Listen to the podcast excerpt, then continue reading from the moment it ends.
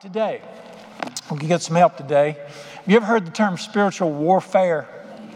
Spiritual battle, whatever you call it. We're going to talk about spiritual battling today and spiritual war. We're going to look at the attack of Jesus today in Luke chapter 4, if you're familiar with this. Some people call it the temptation of Jesus. Actually, the word, you think of temptation, you think of a dirty old man can't keep his mind straight. But actually, the word temptation here is assault, attack. This is where Jesus was attacked frontally. And this is in the Bible for a reason. I want us to look at it, and uh, you, you can get a lot of help here. Here's what I want us to learn. And, dear ones, if you don't learn this, you're going to be lost as a ball in high weeds on this planet from here on out. If you don't get it in your heart and, and live with this worldview and this understanding, the visible world is driven by a spirit world. Amen. You got that? There is a spirit world. How many of you believe there's a spirit world? It drives the visible world. Nothing's going to make sense to you until you see the world through that lens that this visible world, business, relationships, government, church, all this stuff we can see, me, there's a spirit realm out there pulling the levers. Till you understand that, nothing's going to make sense to you. And you, people say it's getting crazy. The reason you don't understand what's going on is you have an American worldview that says there is no spirit world. You know, America has strictly rejected the spirit realm and the spirit world. But the spirit world drives the visible world. And you end up when Jesus said, if you reject spirit truth in the spirit world, what do he call you? He said, what do you end up as? Then you get blind leaders leading blind people into a ditch. All right, you got to understand there's a spirit world and it, it interacts in your life. Um, and you got to understand, as Scripture teaches in many places, there is a battle in that spirit world. There are only two spirit forces in the earth. Two. One is benevolent, one is malevolent. One is light, one is dark. You're caught in a crossfire. Our families are caught in the crossfire of these two great spiritual powers. And the Bible says that you are being assaulted by darkness, many places. I'll just quote one of them. Ephesians chapter 6, verse 10 says this to, to only his people, be strong in the Lord and in the power of his might. Put on the protection God gives you because you are not in a battle with people you're in a battle with principalities and spirit powers in the spirit realm. How could he make it any clearer? What's that tell me right there? I, there's a conflict going on around me, and I'm under siege. I'm under attack. That, that's dumb. No, you just can't see it. That's reality. And you've got to understand, I'm under constant spiritual assault. I'm amazed, you know, because I'm under more spiritual assault than the average person because even the enemy knows the Bible that says, strike the shepherd and the sheep will scatter. So we go after shepherds most of all. Sometimes I just go, You again? till the day we fall over, till the day you see Jesus, you're going to be caught in a conflict. And we've got to understand this. Now, this is the passage in the Bible where we see Jesus in conflict. And we see, and I'm, can I just make an observation here? If the unholy evil one will attack the very Son of God, you think he'd come to you? Think about that, Doc. And this is where we see the unholy one attack the Son of God. This is in here for a reason. Remember, the Bible, God wrote the Bible and gave it to you for your understanding. And He's going to show us this for a reason. And we're going to see this today. Luke chapter 4, verse 1 Jesus, filled with the Holy Spirit returned from the Jordan, was led by the Spirit into the wilderness, being tempted or attacked, assaulted for 40 days by Satan. In those days he ate nothing, afterward he was hungry. Now, there, was, there were not three temptations, there were 40 days of assault, and then three more that Scripture records. Verse 3, what's these words?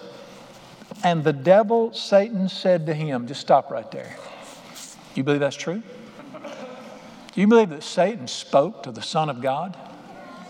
You believe he talks to you? All right, why is this in the Bible? Now, my question is this Did he hear him with his ear? What do you think? Did he hear him talking with his ear or some other way? He didn't hear him with his ear. It was not an audible voice. Let me prove that to you. Keep your finger here and turn to Hebrews chapter 4. Learn this verse, dear ones. Hebrews chapter 4. Here's one of the great truths we see here.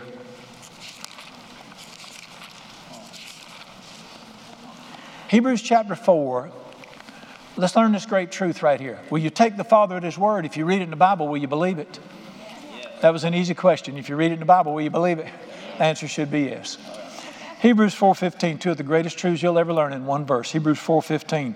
We do not have a high priest who cannot sympathize with our weaknesses. You got a double negative there, so cancel them both out. Do not, cannot, kick them out. Our high priest is sympathetic toward our weaknesses. Does anybody here have any weaknesses? You have any things you struggle with? What's Jesus' attitude toward you because you got weaknesses? Is he mad? Is he thinking, how long do I put up with your crap? Is that his attitude? You should have gotten it right by Is that his attitude? What is his attitude toward your struggles? He is sympathetic. He is sympathetic with your struggles. And I want you to look at why. The Bible said he's sympathetic with the things we go through. Scripture says this, but was in all points tempted as we are. Jesus was attacked just like you are. Does the Bible tell me right there that what I read in Luke chapter 4 about the attack of Jesus, I'm going to experience the same thing? Is that what it says? Dear ones, listen to me. I have never heard any voice that was the devil.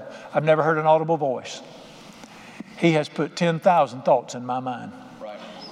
The battlefield is your mind, not your ear. And He has the ability to put thoughts in your mind. And so when Jesus got this thought, you're hungry, turn the rock into bread. It didn't come as an audible voice. He was tempted like I am. It came as a thought and an idea in his mind. And in every way Jesus was tempted, I'm going to be tempted or attacked. Do you understand what he's saying here? This is, Luke chapter 4 is a picture of what's going on in your life and how to handle it. Turn back with me to Luke chapter 4. So Jesus was spoken to, verse 4, excuse me, Jesus, verse 3. The devil spoke to him. He said, If you're the Son of God, let's pause right there. Poor old devil. He didn't know nothing, does he? He didn't even know if Jesus was the Son of God. I maybe think he knew. Yeah, he knew. He worshiped him for years till he got thrown out. What do you learn right here? His first attack on your life is always going to be against your relationship with your Father. He's going to attack where you stand with God. He said, If you are the Son of God, notice Jesus didn't even answer that. He said, If you're the Son of God, talk to a rock and tell that rock to become bread. Command that stone to become bread. You said, Brother Brian, that sounds like a good idea to me. I mean, 40 days without eating, you're bound to be hungry. Why not make you some bread? There's a problem remember, this is an attack. There's a problem here. I want you to look at what Jesus said, verse 4. But Jesus answered him. Let's, let's pause again right there. Does that embarrass y'all? Does that embarrass y'all that this man is talking to the devil? Listen to me. You need to start talking to him. But Jesus answered him, and here's what he said to him It is written. There it is. When Jesus said it is written, did he mean like Shakespeare or? What do you mean it is written? Well, Jesus said, the Bible says. Matter of fact, Jesus quoted Deuteronomy chapter 8, verse 3. Now you got to remember, our Bible and Jesus' Bible was not the same thing. When Jesus, the Bible he had was just the Old Testament. He didn't have the New Testament yet because he is the New Testament. So Jesus, when he's faced with a problem, what did he do? He said, What's the Bible say? And he said, It is written. And he took what the Bible said, and that's how he handled the problem. and he said, It is written, Deuteronomy chapter 8. Look what he said. Man shall not live by bread alone but man shall live by every word that comes from the mouth of God. Right, let me ask you simple. Now, by the way, live doesn't mean blood flowing through your veins. Live means live. Live means great life. Listen to me. You want to live? It better be by every word that comes out of the mouth of God. Where do we find our great lives from? All right, here, here's the title of today's message God's children live by the Bible. God's, now I don't, I, don't mean, I don't mean they obey it, I mean they find the life they're looking for by the Bible. We have got to get back to the Bible in this generation. I want you to notice when Jesus was attacked, How did he handle it? He just said, What does the Bible say? You ever heard of spiritual warfare? That's it right there. Look, look right here at your preacher. This is as deep as it gets, dear one. And I've known people say, We want to tear down the principalities over the city of Atlanta. You can't even keep your dishes clean, lady. Come on. All right, listen to me. We're getting in this deep, weird, spooky stuff. You're not going to top the Son of God. How did he handle it? He simply said, What's the Bible say? There's no greater spiritual warfare than to look to the Bible and to look to the Word of God and let that settle the issue. I say the devil got whooped right there. What do you reckon? So you know he the Bible I'm sure the Bible would say in the next verse, he turned around and ran. Not so. Let's read the next verse. verse 5. Then the devil took him up on a high mountain and showed him all the kingdoms of the world in a flash of time. Now you got to remember, time is no issue with spiritual beings. What did he show him? He showed him everything this world would ever have. He showed him all the business empires. He showed him entertainment. He showed him everything this world would have for all of eternity. Why would Satan show Jesus Christ everything this world has? Read the next verse. And the devil said to him, All this I give to you, and all that comes with it, the glory of it, because it's been given to me. And watch these words I give it to who I want to. Who controls what goes on in this earth, according to that verse? Who makes stars? Who sets people up in business? Who makes people famous? Who makes people rich? What does it say right there? I give this stuff to who I want to. And then he said, Because this authority's been given to me. Who gave Satan the authority to set people up in this earth? God Almighty didn't. God gave it to Adam. Adam gave it away to him. And he has the ability to make people rich, give them whatever they want, He's the kingmaker on this planet. Right there it is. He said to Jesus, I'll tell you what do. I, I control what goes on on this planet. I'll give you everything I got to offer here. But listen to me, there's a price tag. I mean, you make a deal with him, there's a price tag. Here's the price. It's in verse 7.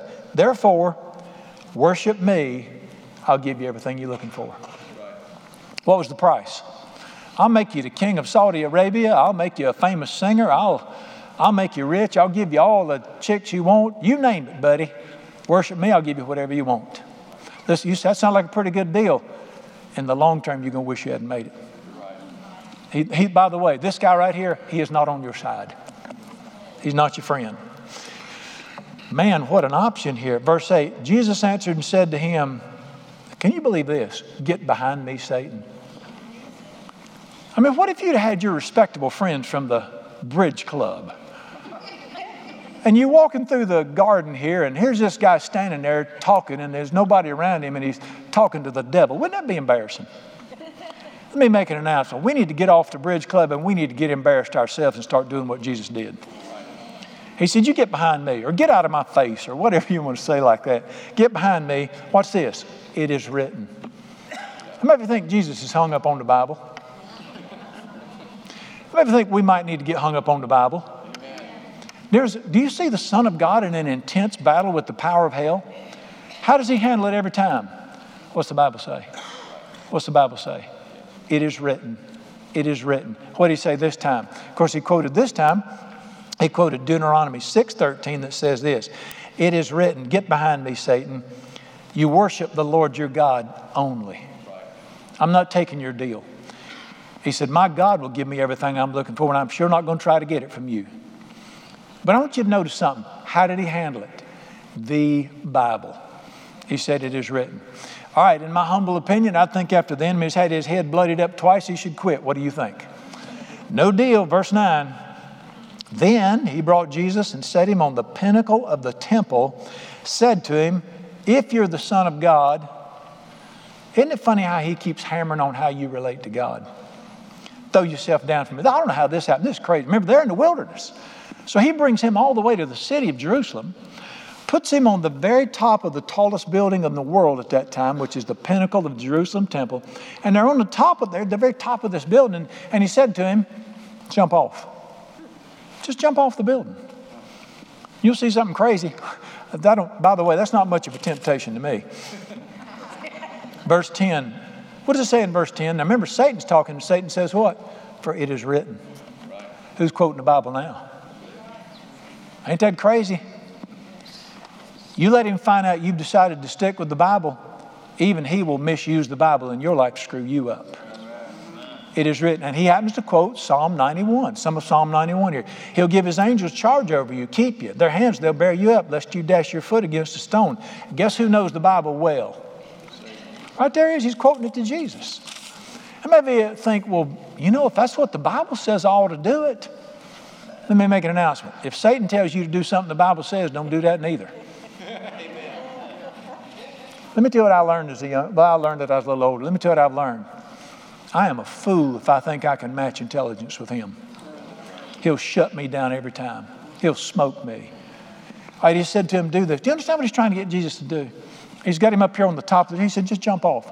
Didn't the Bible say he'll get his angels to take care of you? You jump off from here, those angels will catch you. They'll let you down real easy, and everybody will think you somebody. Beware of the temptation to impress people not from heaven. We live for an audience of one. And uh, boy, we're in a mess now. What do we do? We got Bible versus Bible now going on here. Let me tell you about your helper, verse 12. Jesus answered and said to him, Did Jesus say it is written? No. Jesus said what? All right, it is written is one Greek word, graptai. We get our English word graphite out of it. We write with graphite pencils, graphite. And this Greek word is one word, irane, and it means it is being spoken to me at this moment. Who's talking to him? Holy Spirit of God's talking to Jesus. And the Holy Spirit's telling him, uh uh-uh, uh, that's not the right way to use the Bible.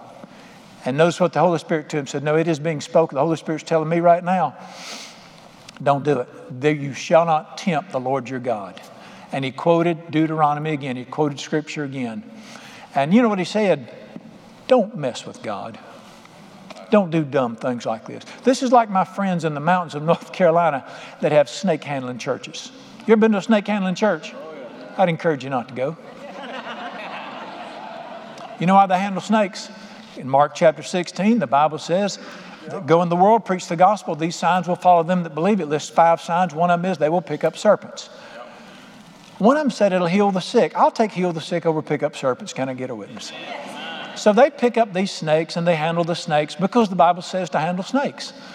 Sort of like Jerry Clower was talking about that thing, and he said they broke out them snakes, and I asked the fellow, Where is your back door? And he said, We don't have one. He said, And where would you like one at? That's what I'd be saying right there. And the crazy thing is, they die regular. Let me make an announcement pick up snake, die sucker. You say, but Brother Brown, the Bible says do it. You can use this Bible to do anything you want to do. You need to let the Holy Spirit of God lead you through the Word.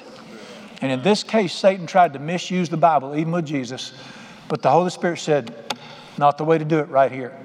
And he answered, now let's learn something here. Verse 13, when the devil had emptied every temptation, ended every temptation. Amen. Thank you. I'll be glad when he stops tempting me. Let me, how you, let me tell you how you'll know he has permanently stopped tempting you.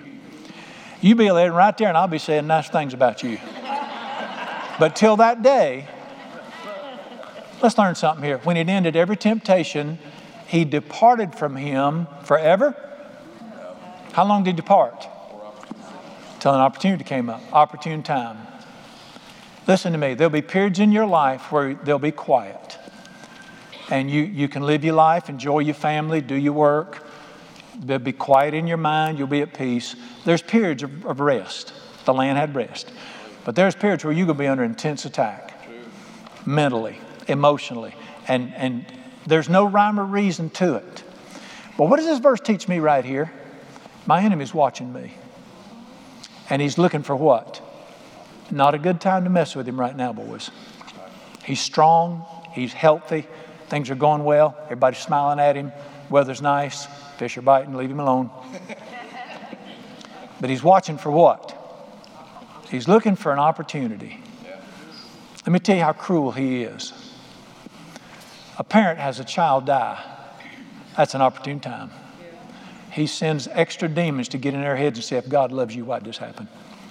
See how cruel he is. Somebody gets sick. and they pray and they can't get an answer, He'll pile in your head and say, If God's so good, how come you like this? He watches for opportune times. Your kid, your adult kids go off the rail. That is an opportune time for him to come get in your head. Let me tell you something. There is nothing you need from this guy right here. He is cruel. Can I quote to you one of my favorite verses concerning him in the Bible? The first time we see him is when the Bible opens. The last time we see him is when the Bible closes.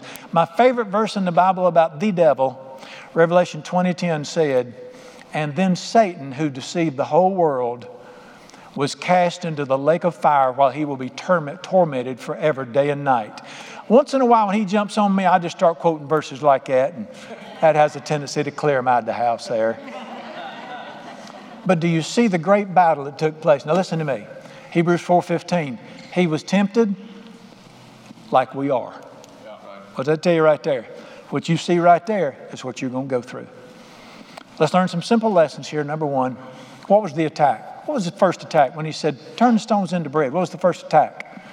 It was not to eat. We were born to eat. God made us to eat. I mean, not all the time, but we're supposed to eat. What was the attack? Don't live by God's word, live by what you feel like doing. Don't live by God's word. You do what you feel like doing. The greatest attack on your life will be don't do what God's word says. You do what you feel like doing.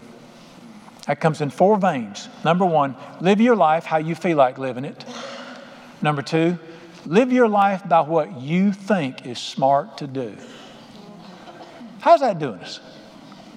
Number three, live your life conform to this world or live like the people around you live. Just let them tell you how to live. Or number four, be religious. Religion's a great temptation of Satan. Go find you a church and do whatever they tell you to do at that church. Jesus didn't say live by the church. Jesus said live by the Word of God. He said don't go with preachers, go with the Word of God. They said, what's the difference? Oh, me and you need to spend some quality time. I need to help you, Bubba. But the great temptation was to live apart from God's word and then follow whatever. All right, you understand that? The greatest temptation of your life is not going to be to smoke crack. Most of you probably won't. Amen. Thank you. I got one, not going to smoke crack here. Most of you probably not going to run off with somebody else's old lady or old man. That's not going to be the great temptation. If you're in church, that's not going to be the great temptation of your life. This is going to be your struggle right here. Number one, this is the temptation. Number two, how did Jesus handle it? How did Jesus defend himself against this attack? Don't, don't go deep here, dear ones. He just looked up what the Bible said, and that's what he said. That's, that's not very deep. Bingo. Bingo. Something crazy is happening in this land today in Christianity where we want to be deep and spooky and weird.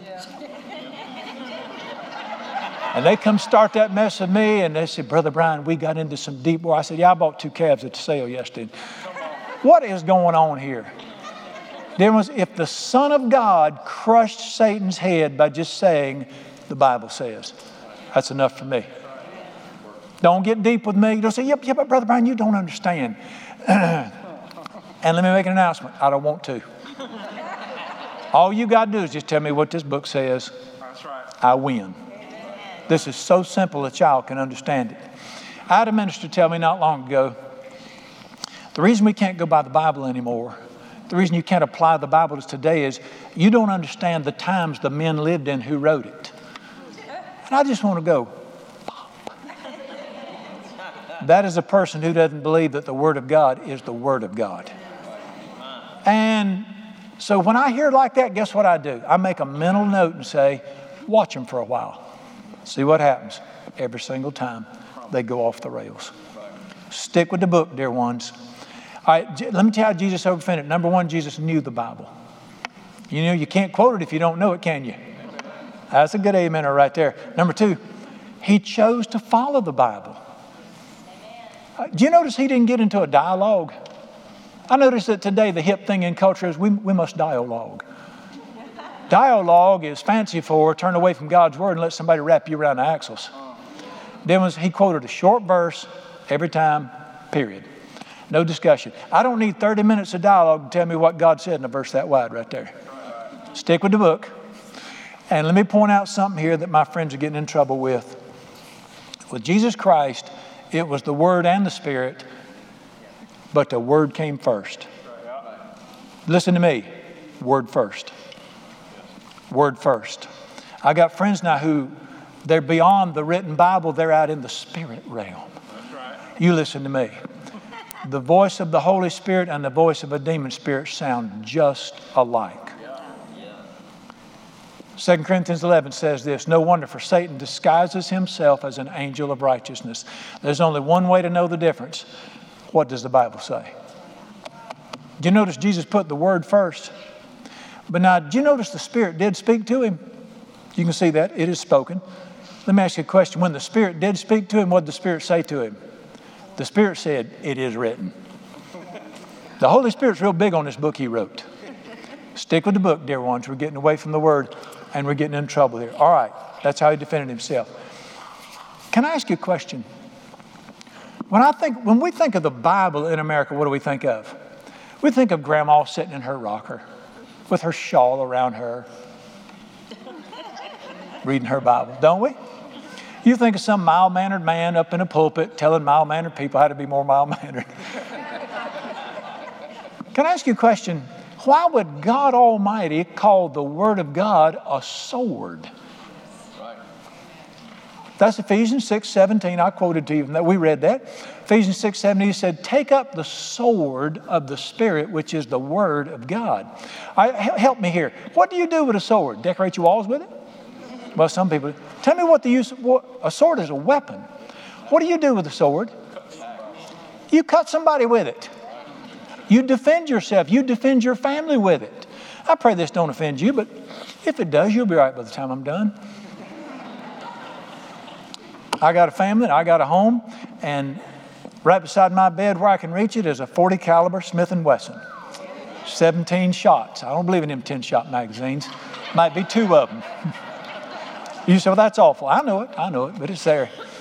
Guess why I keep a pistol by my bed at night? Now listen to, listen to me carefully. I'm not a cowboy redneck. Well, I have prayed to God sincerely I don't ever want to pull the trigger on anybody. Amen. I mean that. Them that do, I worry about you. I don't want to pull the trigger on anybody. But the reason I have that pistol beside me at night, well, I guess you know now.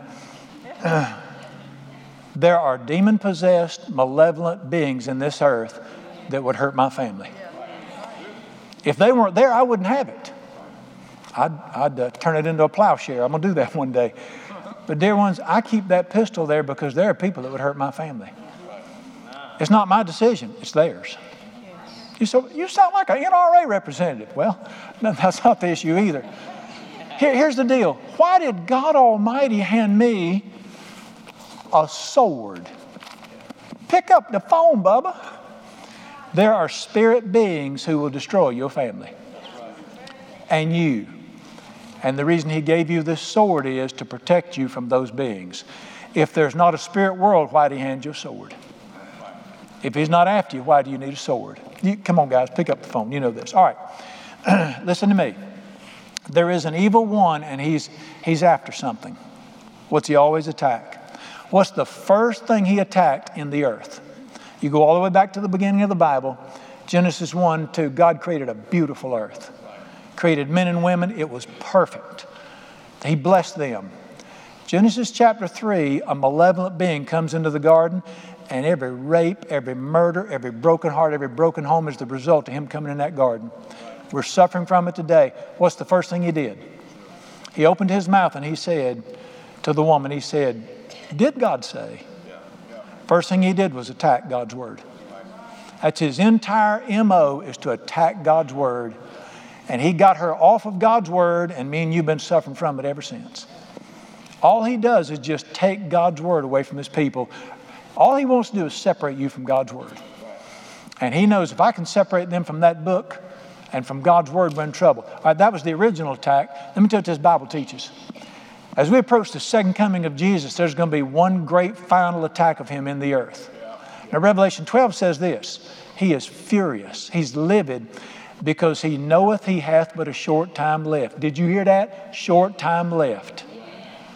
Therefore, he has come down to wage war against humanity. He's going to pour it out right before Jesus comes back. What's his primary attack going to be? Turn to 1 Timothy chapter 4. Let's look at it. 1 Timothy 4, I've watched this happen in my lifetime. Thousands of years of recorded history, and we're just now starting to see final day prophecy unfold. His great final attack, here it is. See if you've seen this happen in the earth. 1 Timothy chapter 4, verse 1. Let's look at this verse. 1 Timothy 4 1. Some, this is called the great apostasy. Now, the Spirit expressly says, what does that mean right there? I mean, the Holy Spirit looks at me and says, Pay attention to me, boy. You listen to me. The Spirit expressly says, In the latter days, difference if there's not going to be last days, why does the Bible talk so much about the last days? What does it say is going to happen in the last days? What's the Holy Spirit warning me and you about expressly? Some will depart from what? The faith. Now, listen to me. It doesn't mean they're going to quit going to church. It doesn't mean they're not going to be religious. You can read a few, two pages over where it says in the latter days they will go to church, but there'll be no power to it. What does it mean, depart from the faith? We better, what's faith mean? Try Romans 10 17. Faith comes by hearing, and hearing by the Word of God. His great attack in the latter days, he's going to lead people away from the Word of God. He's going to try to separate people from the Word of God, and people are going to walk away from the Word of God in this generation now, can I ask you a question? Why would a nation that was built on the Bible turn from the Bible? Why would entire churches and denominations that loved the Bible and built the Bible, were built on the Bible, why would they all of a sudden start throwing the Bible in the garbage?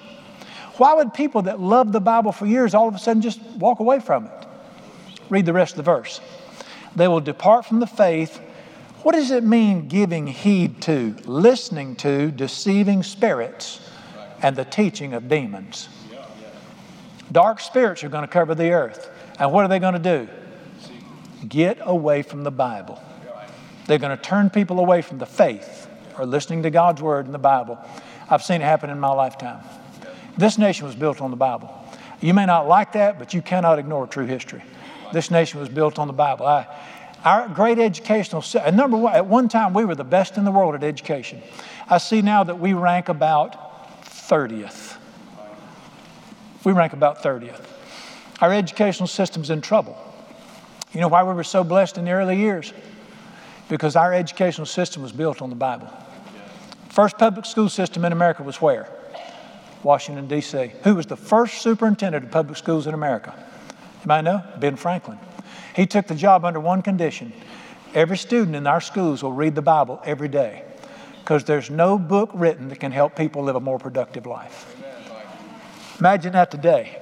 I'm in a meeting one time in the city of the county commissioners, and we're having a, well, I might as well just call it what it was. We was having a discussion and a debate, and uh, a lady responded to me and she said, Well, I'm a constitutionalist, and I don't believe we should have the Bible in schools. I said, Who was the chief architect of the Constitution? Benjamin Franklin. I said, the man who said every student should read the Bible every day because there's no greater book written that you can live a productive life by. That's the man who wrote the Constitution. I said, You're telling me you know more about the Constitution than the man who wrote it? I got these neat answers for everybody, stuff like that. But the Bible, listen, I don't expect to win that argument. We've turned away from the Bible, and now churches, entire denominations have turned away from the Bible. Who's behind it? It was this is the great work of the enemy. In the latter days, they will depart from the faith, being taught by demons and seducing spirits. A lady said to me, she said, You're one of them hicks that stuck in 1955. I said, No, ma'am. I said, I'm stuck in 33 AD and I'm staying right here till Jesus gets back. Forget it. I don't care what they got to say. Then was listen to me. Stick with the Bible. It's become very backwards and hickish to believe the Bible in our do you mind if I call it a pseudo sophisticated culture? I got news for you. One day Jesus is coming back. Bible stands, everything else falls. All right. Great final attack. All right, I'm going to make something so simple for you that a child can understand it. Is anybody here that wants a good life? I told you I'd make it easy. That's the reason you're in church today. Unless your mama made you come or, you, or your wife drug you here. But if you're in church today, you're looking for something. Everybody I know wants a better life. You want better for your family, you want good for your kids, you, you're hoping to find some happiness. I don't know. Nobody ever says, Pray for me, Brother Brown. I want my life to suck. People don't say that. People always want better because God created your heart to want better. You want a good life? Yes. One, two, three, four. Here it is, number one.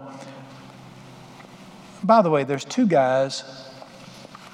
This is the fulcrum verse of the Bible. The Bible hinges on this verse.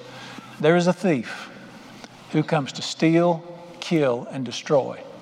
And if you don't have enough wisdom to see he's doing a bang up job today, but Jesus Christ said, I have come that you might have life and have it more abundantly. Amen. Christ came to this earth and he's in the earth today so you can have a better life, an abundant life. The other guy's here to destroy. Why do we keep listening to him? Yeah. All right, listen to me. If you want a great life, number one, decide to follow Jesus. That's number one, decide to follow Jesus. Don't become religious. You'll weird me out. Don't become spooky.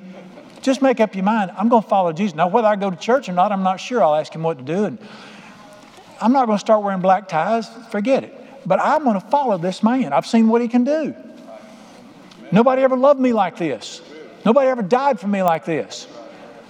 Nobody ever created the beauty of nature like he created. I'm going to follow the guy. Just make up your mind you're going to follow Jesus. All right? If you decide to do that, then the next step is what? Get your Bible. That's how we follow Jesus. We get Bibles. If you want to buy a Christian book, that's fine. I, I'm sort of swearing off of them myself now. Get your Bible. You can either buy one or we'll give you some if we ever get some more in stock here. get your Bible. You can't follow Jesus apart from the Bible. This was not questioned when I first got saved years ago. This is a question mark now. God's children live by the Bible. Number three, are you ready? Learn it. There's a great demonic cloud over the land that says, oh, the Bible's too complicated. No, it's not. Let me make an announcement. You can learn it. When you decide to follow Jesus, the one who wrote it moves inside of you. He'll help you learn it. You say, well, it's complicated. Okay, work with me right here. Work with me for a second. Let's, let's go through this. You ready? Thou shalt not steal. What part do you not understand right there? I'll help you. Sounds pretty simple to me. All right, let's, let's do this again. Be worried for nothing. What part about that do you not like? Cast your cares upon Him. Hey, fine, I wasn't doing so good with Him anyway. Here, Father. Rejoice in the Lord always. What part of that do you not understand? There, the Bible's not complicated. They lied to you. Open it up and read it. It's pretty good stuff. All right, learn it. You can do it. And then, here's the last one live your life by it. Live your life by it. How many of you make decisions every day? How many do you make on an average day? It's in the thousands. Every decision you make, I've trained my mind, and one thing comes up. What's the Bible say? What's the Bible say? It is written. All right, suppose you were to ask Jesus a question. Do you think he'd give you the answer? Answer is yes, yes. I mean, he, he is the answer. If he called himself the truth, he'll answer your questions. Anybody here got questions about life? You want the answers? Turn with me to Luke chapter 10. Let me show you what he says. I've had people say to me, Man, when I get to heaven, I'm going to ask Jesus this. You don't have to wait till then, ask him now. Listen, he, he can talk just as good now as he can then. Let me go ahead and issue a warning to my spiritual friends. We've gotten too deep for the Bible. We want a word from God now. And I believe He speaks, He tells me things. But you know what this Bible says in 2 Peter? The written word of God is to be trusted more than a spoken word of God. A prophetic word might be wrong, the written word's always right.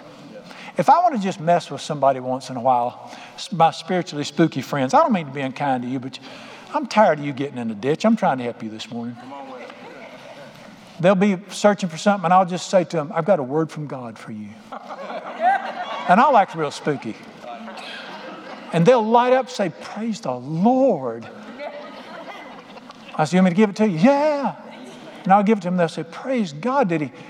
Did he give that to you last night? I said, No, I, years ago. It's Mark chapter 8, verse 31. I just. and then they'll be disappointed that I gave them a Bible verse instead of some You look at me. If that's you, look right here. You're headed for deception. If you put those words in front of this word, word first, spirit second. Now, he speaks to me and he tells me things. Word first is the only way you'll avoid deception. Got a question you want to ask in life? Look how would do it. Verse 25 of Luke 10. A certain lawyer, which meant a spiritual teacher, stood up and tested Jesus, saying, He had a question. Here's his question What do I have to do to live forever? What do I have to do to have eternal life? I maybe think that's a big question. Is that not the biggest question you'll ever ask in your life? You believe what this Bible says? You get three seconds on this planet, you go spend 10 million years somewhere else. This is the biggest question you'll ever ask. All right? What do you think Jesus answered this man? He just came, he said, he said God, I got a question for you.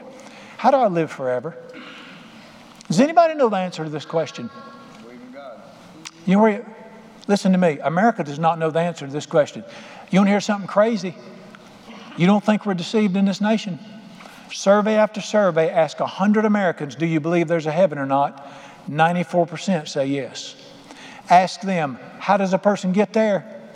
88% say you have to earn it. The most common answer to how you get to heaven is right here in America. I believe when you die, God's going to put all your good works on one side and all your bad works on the other side. And if your good works outweigh your bad works, you get in. If they don't, you don't. Where'd that come from? That's not biblical. 88% of America doesn't know how to get to heaven. Don't tell me we're gospel saturated. You know what you should say when somebody asks you that? Come on, guys, what should you say? It is written. It is, we got to get hung up on this it is written stuff.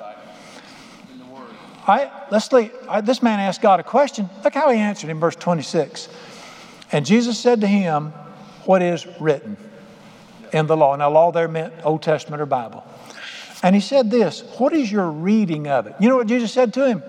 What's the Bible say? Go look it up. You know, God's answer for everything is, What does the Bible say? Go look it up. Are you with me? We need to become, I maybe think we should become like Jesus. Can I share with you the greatest compliment I ever been paid in my life? Out of the three, the greatest one I ever had in my life.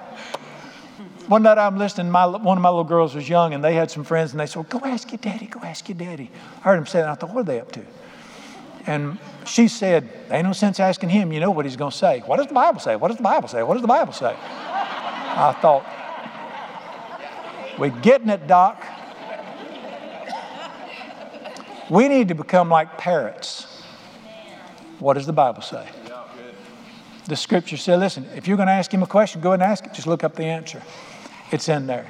This will be the great, this is the great life you live and you want to live by it. I memorized a verse years ago, and I, I want us to all memorize this verse together Psalm 119, 105. Thy word is a lamp unto my feet and a light unto my path. You know what that means? Whatever the road the Bible tells me to take, that's the road I'm going down. I'd have a confession to make to you. I don't always want to do what the Bible says. Three of us. Do you? You're probably real spiritual. You probably glow in the dark. That's why your wife can't sleep with you anymore. I don't always want to do what the Bible says. For, I'm gonna give you instance. I hope this don't hope this don't bother you. There's times people do things so dumb I want to slap them naked. I'm sorry, I just do. I mean, I don't. And it don't last long, and it ain't many of them, not much bothers me. But in that moment, I got to make a decision. I feel, you hear that word right there? Feel like slapping them naked. But I'm committed to thy word is a lamp unto my feet. So I try to find the verse, slap them naked in the Bible somewhere. and guess what I find? It's not in there. Guess what I find instead of slap them naked? Guess what I find? Be ye kind to one another, tenderhearted, forgiving one another, even as God in Christ Jesus has forgiven you. If a man slaps you on one cheek, oh, it is in there, that's not me doing it to him. a man slaps you on one cheek, turn the other. If he takes away your coat, hand him your shirt too. I can't find anywhere in the Bible where I can slap you because I'm angry. Are you with me? So now I'm faced with a problem. I got what I feel like doing, and I got what he says to do. Let me make an announcement. My life has been blessed because I decided years ago it is written. It is written. This is not hard at all, dear ones. In every issue of life, just say, what does it say? But I've already made up my mind. Whatever it says, that's what I'm going to do. There's mornings I wake up and don't feel that great. Oh, y'all glow in the dark again. There's times things aren't going perfect in my life, just like yours. So, do I act like how I feel or do I say, what does it say? This is the day the Lord has made. I'm going to rejoice and I'm going to be glad in it. Period. Once in a while, myself says to me, and before it even gets the words out of its mouth, I say to myself, sit down and shut up. I've been blessed because I've told self to sit down and shut up. Whatever do the Bible say. I want you to have a great life. In every decision, live by. You say, well, I don't know what it says. All right, all right, listen to me.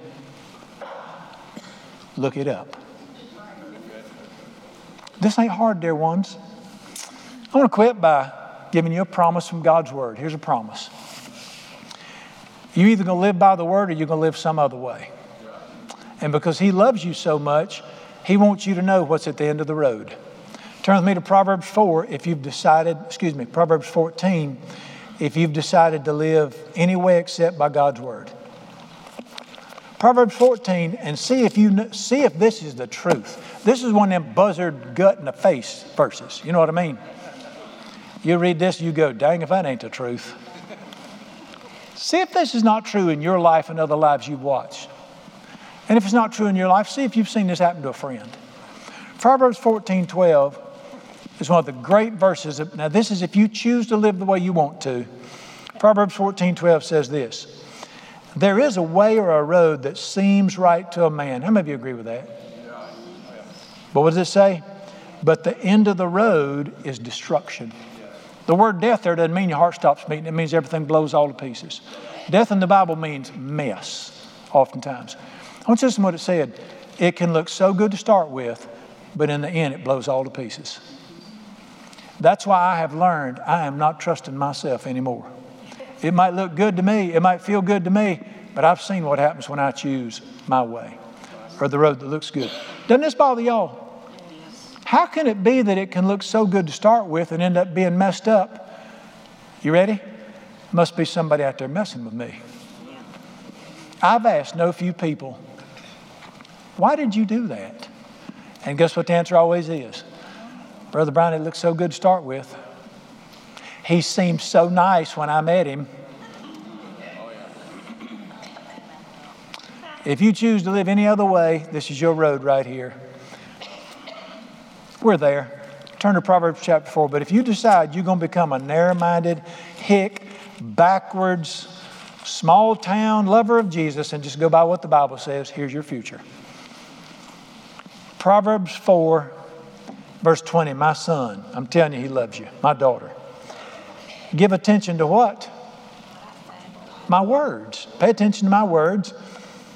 I do this. Incline your ear to my sayings. How do you incline your ear to his sayings? Let me demonstrate. That's right.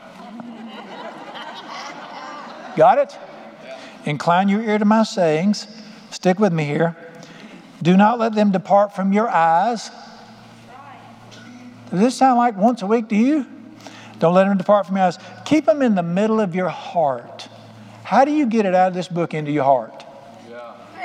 You meditate on it and you think about it. All right, if you choose to do this with your life, read verse 22. they are life to those who find them and healing to everything in their lives, their flesh. You want a great life? Wrap it around this book. Get this book in your mind, get it in your heart, go by what it says. I've learned, I think on it. Why would I ride down the road and think about how rotten things are when I can be riding down the road meditating on His great goodness? Just, just learn to think on His word. You have a great life. I want to quit by asking you a question. This puzzled me as a young preacher, but I know the answer now. And I would ask him, why are you so good to some people and not to others? I mean, if you're so good, why do you do so many things for some people and not to others? I've known people that he did some tremendous things for. And then I've known other people he didn't do much for. I can't believe that he's fickle. I can't believe that he loves them more than he does you. There's got to be a reason he does things for. There's got to be a reason he blesses some business more than others. There's got to be a reason he makes some families so great and other families struggle so much. I found the reason. I know I know the answer. Now I want you to look with me in the book of Revelation and let Him reveal to you why He does things for some people. I used to wonder, why do you bless some churches and others are dying? I found the answer. Revelation chapter 3 is where we find the answer to the question why does He do some things for some people and not for others? You know, this, this is not complicated at all. In the ministry today, we've gotten to the point where we are so deep and complicated, nobody can figure out what we're talking about. Jesus makes it so simple a child can understand it. Here it is. You need to go back on this and meditate it and chew on it. You're fixing to hear the truth right here. Revelation chapter 3, verse 7 to the minister angel, Philadelphia, right? These things says, He who is true, he who is holy, he who is true, he who has the key of David. Do you know what the key of David is? Yeah. You better learn this. All through the Bible, the key of David is ultimate authority in the world. Key means you can open and close. Who holds all the authority in the earth ultimately?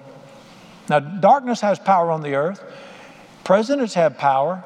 Deputies have power. Who holds ultimate power?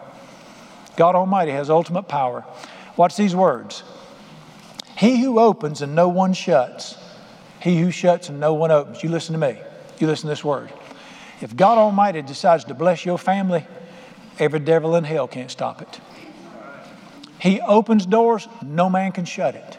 If He decides to bless your life, bring it on, Doc.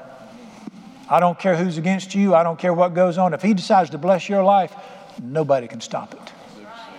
If He decides to bless your business, it will grow when everybody else's collapses. God blesses businesses. Uh, where do you, who do you think created industry? Deuteronomy says, Know united is the Lord your God who gives you the ability to make money. He blesses businesses, Chick fil A. You see, you're promoting Chick fil A. I'm just telling you, you put God first, He'll bless your business. Go to the Coca Cola Consolidated web page. Right across the top are these words Coca Cola exists to glorify God. Now, I don't know how they think making sugar water that rots kids' teeth out does that, but somehow they figured out a way. There was if he decides to bless, listen to me. Quit being smart, get God to do it for you. If he decides to bless your marriage, nothing can stop that. But what's the inversion? If he shuts it down, nobody's going to build it. I'll tell you the history of my nation. If we don't repent, get back to this word, unless the Lord builds the house, you labor in vain. We made some very foolish decisions, and it's not going to turn around until we turn around. All right. Now, there's a reason that he opens doors for some people. It's in the next verse. Verse 8 says this I know your works. I've set before you an open door. Everybody in this room, listen to me. He has an open door in front of your life if you'll take it. I don't care where you've been or what you've done, there is a great life out there. He will open the door for you. Right here it is. And here's the reason. Look at the next word. Let's read it carefully. I know your works. I've set before you an open door. No one can shut it because. What's the because mean? This is the reason I do things for people. You have a little strength, and then what does it say? You have honored my word. What does the Bible teach you right there? He blesses you the way you deal with His word. I don't care how spiritual you are. I don't care how often you go to church. I don't care how much you love to sing. I don't care. I don't care about anything. He will deal with you the way you deal with His word. Nations, businesses, families, individuals. You want Him to set an open door before you, and every devil in hell can't shut it. Make up your mind. As for me and my house, we're going to go by this book right here. I'm going to say it is written over and over and over. This ain't complicated, dear ones. One of these days, one of these days, you're going to croak. Came to hear good news, didn't you? One of these days, you're going to croak. One of the, I love statistics. One of them that's never failed. One out of one people that's born dies. So far, so good. Everybody's going to croak one day. You might as well deal with it. And just Quit worrying about it and get ready for it. All right, one of these days you're going to croak. There's a song that says, when we all get to heaven. That's not true. Some of us are going, some of us aren't. Everybody could. It is written. Everybody could. But one of these days you're going to fall over. And uh, you need to be ready when you fall over. And the Bible said you will see glory. You can't even imagine what it's like because nobody can. It's wonderful. You're going to see Jesus. Face to face, the Bible says we're going to see him. And uh, you're going to be standing there, and uh, you're going to say, Dear Jesus, can I ask you a question? See if you don't do this. Can I ask you a question? Why, why was it so rough down there? Couldn't you uh, helped us more? Don't act spiritual to me. You think like this all the time. You're going to ask him, Why was it so rough down there? And he's going to smile at you and he's going to say, What's that in your hand? You're going to go, Whoa, I didn't even know I brought it with me. Y'all didn't know this? It is written. It is written. Only two things are coming out of this earth. The earth and the works in it will be burned. Every church is going to burn to the ground. Every home is going to burn to the ground. Every Christian book written is going to burn. Every song written is going to burn. We'll sing the music of angels in heaven. What's the only two things coming out of this earth? People and the Word of God. Heaven and earth will pass away. My word will never pass away. This is the only thing you're taking with you. Because the only two things coming out of this earth are people and this word. And you're going to be standing there and you're going to say, I didn't know, man, I didn't know I had it with me. And you're going to say, but sir, why, why was it so rough down there? And he's going to say, what's that in your hand? And you're going to know it didn't have to be this rough down here. I had it right there. That dude beat the tar out of me when I had a pistol in my back pocket and didn't even know it. He wore my family out when I had a word I could have turned to. Because I am telling you, do you hear an urgency here? Stick with the word. It'll be life to you. Let's talk to him. Dear Jesus, I want to praise you and thank you that we can talk to you and pray. I thank you that not only this is this is just wild to me. When I turn my heart toward heaven and begin to pray and talk to you, the creator of the universe hears me. Thank you. And not only hears me, your word says you enjoy listening. Your word says the prayer of the upright is the delight of the Lord. Father, I don't have to feel like it for it to be true because it is written. And I pray today, my spirit is so urgent today for your people that they will turn to the Word of God and that they'll live by every word that proceeds from the mouth of God, that we'll get our lives back to the Bible, that we will learn it, love it, rejoice in it, celebrate it, say it, Write it on the doorposts of your home that you might do these things. Father, I pray for every person in this room. Put it in their hearts right now that you want them to succeed at everything they do. I know you do, it is written. Father, you can't make them succeed. That's up to them. I want to thank you and praise you. One of, one of your favorites that I love to dwell on and chew on, my son. Don't let this word depart from your mouth. Think about it day and night. Then you will make your way successful and you'll prosper in everything you do. I love these folks. I want them to have the best lives, best families. I want them to enjoy their work. I want them to enjoy everything you've given them to enjoy. But I know that we only overcome by the Word of God. And I pray for a revival of the Bible in our hearts. I trust you for that. Let Jesus be glorified. In his priceless, precious name, we always pray. And now, Father, if that 88% of America sitting in here this morning who thinks they're good enough to get into heaven, that they've been good enough, I pray you would open the eyes of their heart. And dear Jesus, you tell them, it is written, I am the way, the truth, and the life. Nobody will ever come to the Father unless he comes through me. I thank you that the cross is the only way home. And we don't come in proud, we come in humbly. I thank you that every person who bows their knee before Jesus and says, You're right, I'm a sinner. But today I change my mind. From now on, I follow you. Holy Spirit, go through all this room right now. I trust you draw people to the Son of God. Friend, if you fall over tonight, are you going to be there? It's that simple. Do you want the life Jesus can give, or do you want to keep doing it your way? How's your way doing you? How is your way doing you? Why don't you turn to Jesus and mean it? Don't try God, follow God. Rest of your life. This is a lifelong commitment right here. If that's your intent, you want to do that, I want you to pray with me right now. Right there where you're at. This is heart to heart between you and Jesus. He's listening. Pray like a child. Say this with me. Say, Dear Jesus, I believe you're the Son of God. I believe you died on a cross horribly because you love me. You care about me. You knew my name that day. I believe you're coming back to earth one day. I want to be yours. I want to be ready. So I come to you today and I confess I am a sinner. No more excuses, Jesus. You don't forgive excuses, you forgive sins. Forgive me. I'm a sinner. And I ask you to forgive me, and I believe you will. And I just turn from my sins and my selfish lifestyle and my way. I turn to you completely. Thank you for hearing my prayer. From this day forward, with my mouth I declare, You are my Savior. You are my Lord. You're the love of my life. From this day forward, I'm going to follow you forever, Jesus. Show me how to live in your word. Lead me.